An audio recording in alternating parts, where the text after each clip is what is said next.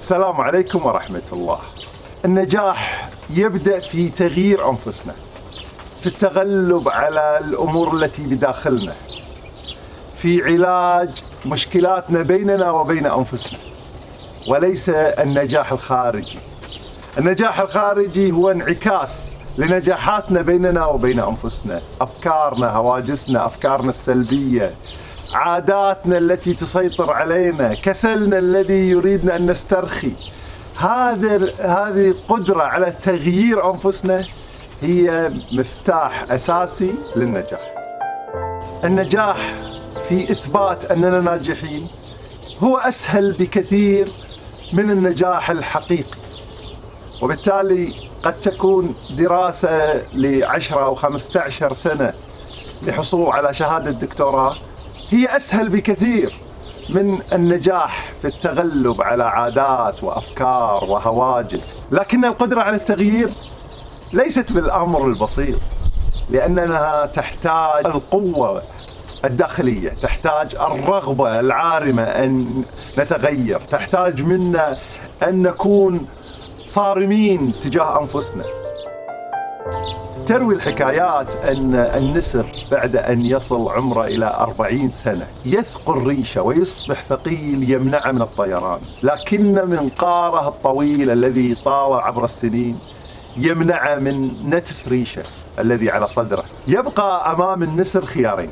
الخيار الأول أن يذهب إلى عشه ثم يكسر بنفسه منقاره وينتظر 150 يوم إلى أن ينبت له منقار جديد. يقتلع بهذا المنقار ريشة ريشة الريشة حتى ينبت له ريش جديد.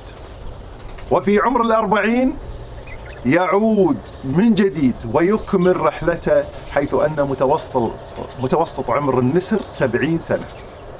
بهذه القدرة على التغيير يتحول النسر من الفشل الذي ينتهي به إلى الموت إلى النجاح الكلي ومعاودة التحليق مرة أخرى. وكذلك هي حياتنا. هناك قرارات مهمة. بعضنا يؤجل قرارات الصحية، لن أقوم بالمشي، لن أتوقف عن تدخين السيجارة، لن أقوم بكذا بذلك. لكنه يأتي إلى ذات مفترق الطرق.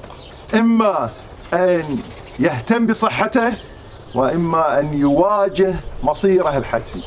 فهل نحن واعين؟ الكثير من الأشخاص لديهم عادات سيئة. التدخين جمع أغراض لا قيمة لها. الاحتفاظ بأمور يجب أن ترمى. مثل هذه العادات هي تحدي لنا لنعرف أن التغيير لا يكون بالرغبة بالتغيير التغيير هناك سيكولوجية للتغيير علم النفس الذي يمنعنا من أن نغير أنفسنا. ولكي نتغير نحتاج أن نعلم ونقرأ ونتعلم عن سيكولوجية التغيير. فالتغيير يتعلق بأمر له قيمة لدينا. أحد الأشخاص الذين يدخنون السيجارة صارحني يوما ما وقال لي إن هذه السيجارة أحب إلي من أولادي.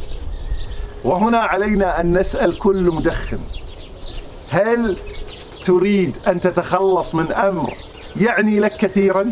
ولذلك توقف عن استهداف ترك السيجارة واستهدف كره السيجارة. خفض قيمة السيجارة في عقلك. خفض قيمة التصاقك بالأمور التي لا قيمة لها وتملأ بيتك. خفض قيمة الجلوس في الفراش والكسل.